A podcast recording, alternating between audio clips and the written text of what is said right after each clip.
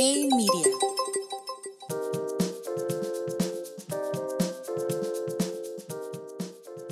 Hey, soy Gerardo Vázquez y esto es G Mercados Daily por Hey Media. Y empezó sólidos datos de empleo. La creación de nóminas privadas incrementó por encima de lo que estimaba el mercado y mostró una fuerte aceleración comparado con la cifra de mayo, donde las industrias de salud y educación fueron las que lideraron la apertura de nuevos empleos con 90.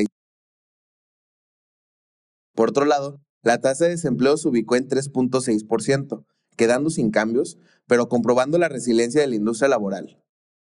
Por último, los sueldos también mostraron un avance en el mes, dejando como evidencia la transferencia de nóminas. Las sólidas cifras de empleo brindan un mayor margen de maniobra a la Reserva Federal, de continuar aumentando la tasa de referencia sin verse en la necesidad de provocar una recesión económica. Nota global. El mantenimiento del gasoducto ruso Nord Stream 1 comienza esta semana. Si bien el gobierno ruso ya había anunciado la suspensión del suministro de gas debido a maniobras de mantenimiento que durarán 10 días, el mercado comienza a especular si la cancelación del por un periodo más extenso como respuesta a las sanciones económicas derivadas de la guerra. Por su parte, el bloque europeo lucha por incrementar las reservas de gas natural, mientras que al mismo tiempo busca reducir la dependencia de hidrocarburos desde Rusia, en un esfuerzo por brindar a la región. La industria inmobiliaria china sufre un nuevo tropiezo. La desarrolladora más grande del país, Evergrande, falló en su intento por ampliar el plazo de pago de un bono denominado de moneda local, más del 90% de los tenedores de la inmobiliaria, lo que la deja al borde de sufrir otro periodo de impago en el mercado local.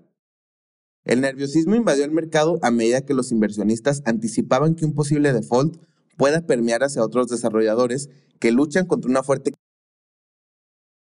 Nota México. Moody's recortó la calificación soberana del país.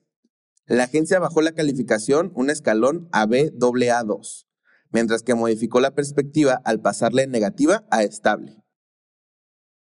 Compañía, la fortaleza crediticia se podría ver afectada por mayor rigidez del gasto público, asociada a la decisión del gobierno de mantener los apoyos a empresas estatales como Pemex. Además, la agencia calificadora destacó que los fondos de estabilización fiscal debilitando los colchones financieros del país. Con esta noticia, la calificación de Moody's queda en línea con su par SP, donde ambas agencias destacaron el sano manejo de la deuda. Cemex fortalece su presencia en Europa. Anunció la adquisición del 53% de la compañía de agregados alemana Prostein. No se publicaron detalles sobre la transacción, pero se presume que las ventas de agregados de Cemex en Alemania se duplicarían con la transacción que incluye la compra de seis plantas.